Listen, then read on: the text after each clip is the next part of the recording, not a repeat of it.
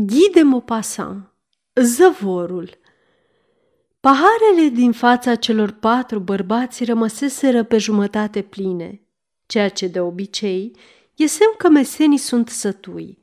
Și sătui fiind începuseră să vorbească fără a asculta ce li se răspunde, absorbit fiecare de propriile gânduri, iar vocile deveneau mai sonore, gesturile mai exuberante, ochii mai aprinși. Era o cină între holtei, între holtei inveterați. Cu 20 de ani în urmă stabiliseră să ia masa împreună cu regularitate, numindu-și întâlnirile burlăcia. Pe atunci erau 14 la număr, ferm hotărâți să nu se însoare niciodată. Acum mai rămăseseră patru. Trei muriseră, iar ceilalți șapte erau căsătoriți. Aceștia patru se țineau tare, respectau cu strictețe pe cât le stătea în putere regulile instituite la începutul curioaseilor asociații. Își juraseră, ținându-se de mâini, că vor abate de la ceea ce se numește calea cea dreaptă cât de multe femei vor putea, mai ales pe nevestele prietenilor lor și, cu deosebire, pe ale prietenilor celor mai apropiați. De aceea, de îndată ce vreunul dintre ei părăsea grupul pentru a-și întemeia o familie, avea grijă să se certe în mod iremediabil cu toți foștii săi tovarăși. De asemenea, la fiecare cină aveau datoria de a se destăinui unii altora, de a-și povesti în amănunt, cu nume și informații cât mai precise, ultimele aventuri. Așa apăruse un fel de zicală, binecunoscută printre ei. Minte ca un burlac. În același timp, profesau cel mai adânc dispreț pentru femeie, pe care o considerau bună doar ca să satisfacă poftele bărbatului. Îl citau întotdeauna pe Schopenhauer, zeul lor, cereau reînființarea haremurilor și a cutiilor turnante de la porțile azilurilor, iar pe fața de masă, folosită la cina burlăciei, puseseră să se brodeze preceptul antic femeia, veșnic copil și de desubt versul lui Alfred Duvigny, femeia, prunc bolnav de pururi necurat. Astfel că, disprețuind cu atâta tărie femeile, nu se mai gândeau decât la ele, nu trăiau decât pentru ele și numai către ele își îndreptau toate strădaniile, toate năzuințele, Aceia dintre ei care se căsătoriseră îi numeau crai ofiliți. Îi zeflemiseau, dar se temeau de ei. Când se servea șampania, începeau și confidențele la cina burlăciei. În ziua aceea bătrânii, căci de acum erau bătrâni, și cu cât înaintau în vârstă, cu atât povesteau mai multe și mai uimitoare aventuri galante, bătrânii deci se arătară plini de vervă. În ultima lună, fiecare dintre cei patru cuceriseră cel puțin o femeie pe zi. Și ce femei!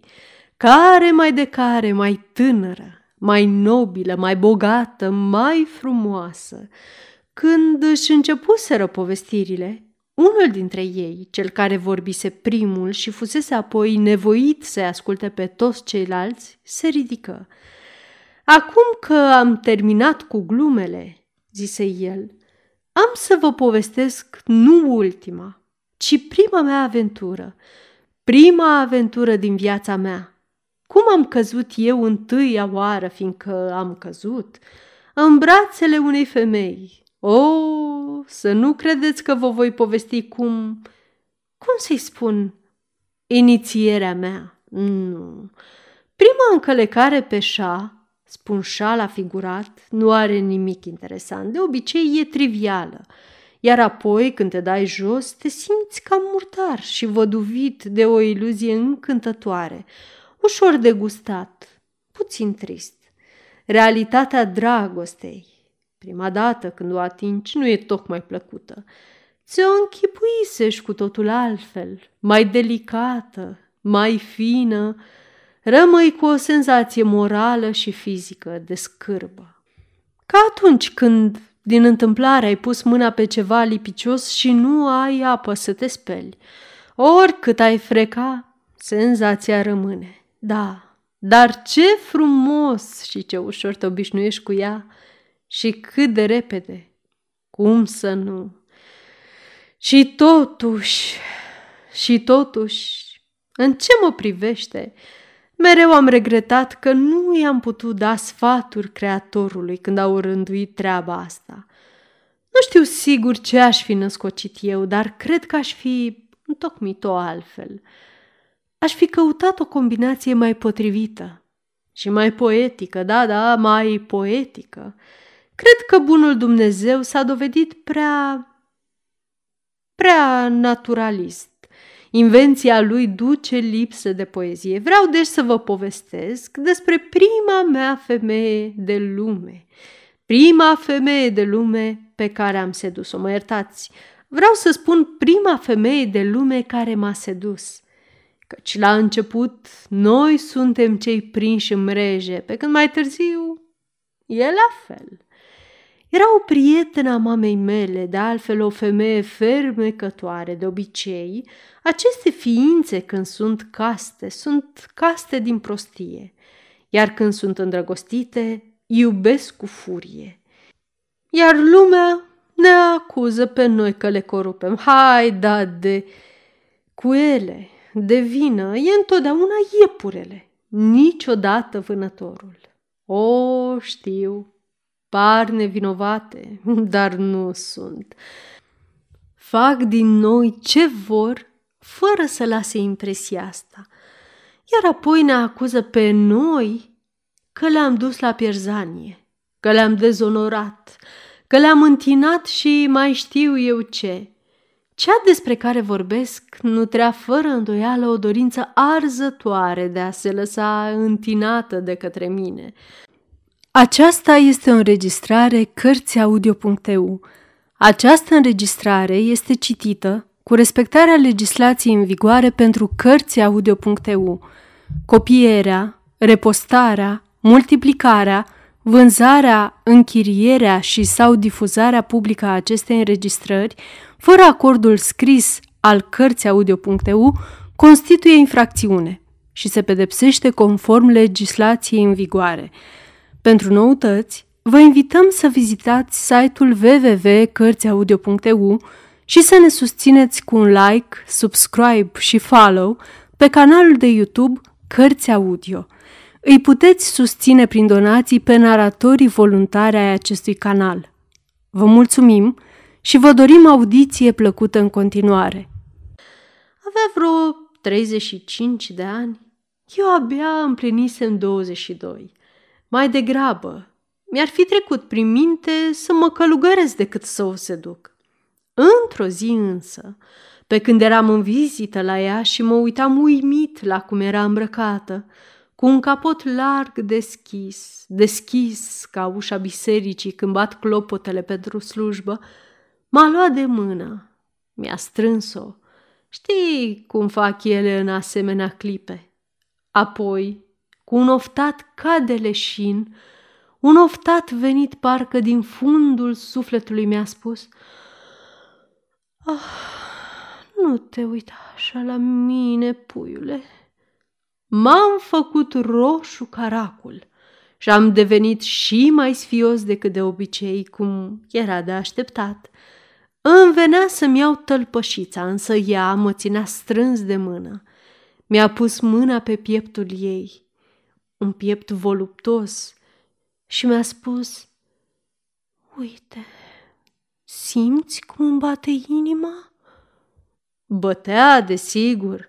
Începeam eu să pricep, dar nu știam cum să procedez, de unde să încep. M-am schimbat mult de atunci. Cum stăteam eu așa, cu o mână lipită de căptușeala cărnoasă a inimii ei, și cu pălăria în cealaltă și o priveam în continuare cu un zâmbet tulburat, nătâng, temător, tresare dintr-o dată și îmi spune cu iritare în glas.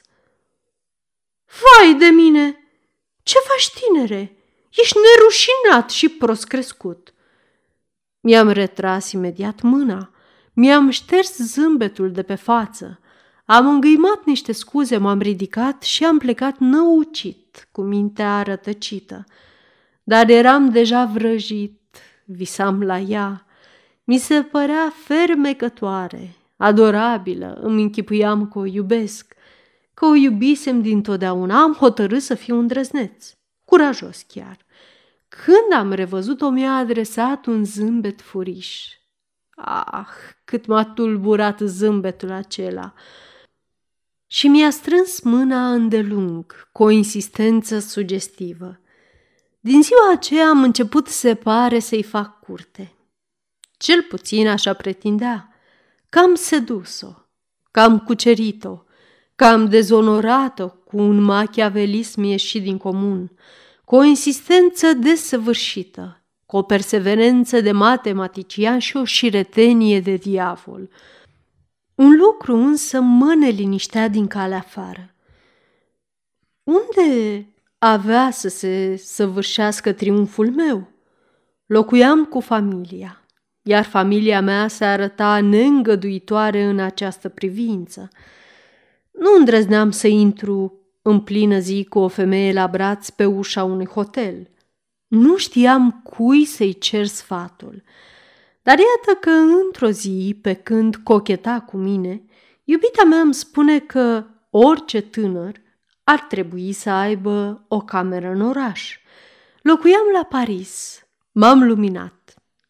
Am închiriat o cameră, iar ea a venit. A venit într-o zi de noiembrie. Vizita ei pe care aș fi vrut să o amân, m-a stânjenit pentru că nu făcusem focul și nu-l făcusem fiindcă îmi fumega coșul.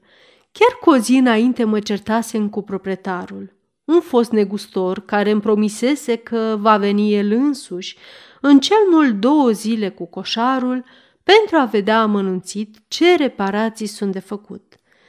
De cum a intrat, am anunțat-o. N-am făcut focul pentru că îmi fumegă coșul. Nu a părut să mă asculte și a băiguit. Nu-i nimic. Am eu destul. Am rămas surprins, iar ea a tăcut descumpănită. Apoi a continuat. Nici nu mai știu ce vorbesc. Sunt nebună, îmi pierd mințile, Doamne! Ce-am făcut?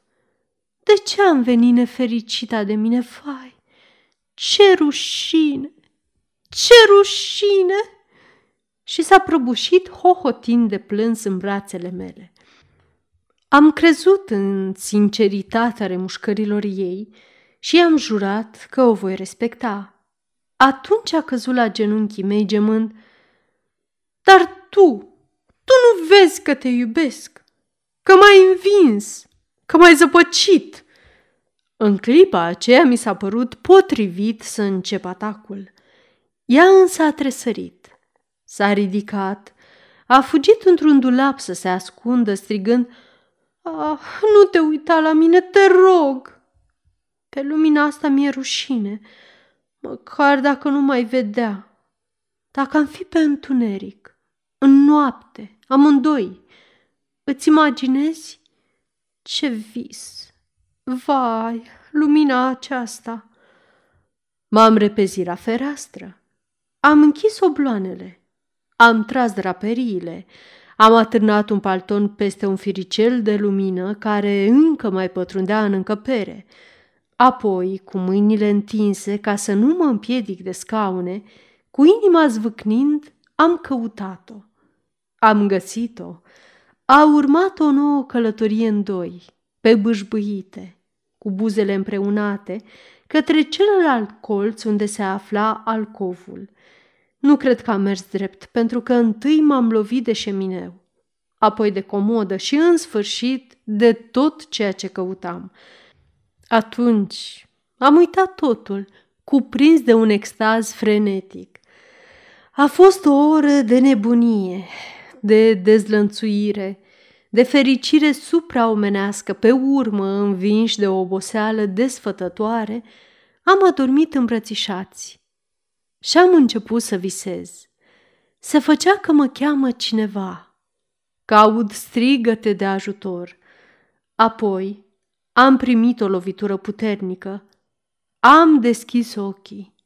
Vai, soarele l-a asfințit roșu, magnific, intra cu totul pe fereastra mea larg deschisă, părea să ne privească de la marginea zării, ilumina apoteotic patul meu răvășit, în care o femeie disperată urla, se zbătea, se zvârcolea, dădea din mâini și din picioare căutând să apuce o bucată de ceașaf, un colț de draperie, orice, în timp ce în mijlocul încăperii, bui măciți, în picioare unul lângă altul, proprietarul meu în redingotă, portarul și un coșar negru ca tăciunele se uitau la noi înmărmuriți.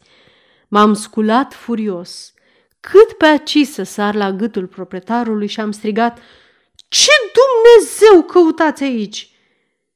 Coșarul, izbucnind într-un râs de nestăvilit, a scăpat jos bucata de tablă pe care o ținea în mână. Portarul parcă își pierduse mințile, iar proprietarul a îngăimat. Nu vă supărați, am... am venit pentru... pentru coș. Am zbierat. Cărați-vă naibii odată! Proprietarul și-a scos pălăria cu un aer încurcat și politicos și făcând câțiva pași înapoi a mormăit. Pardon, domnule, mă scuzați. Dacă știam că vă deranjez, nu veneam. Portarul mi-a spus că sunteți plecat. Mă iertați. Și s-au dus. De atunci, vedeți voi, nu mai închid niciodată ferestrele. În schimb, trag mereu zăvorul. Sfârșit!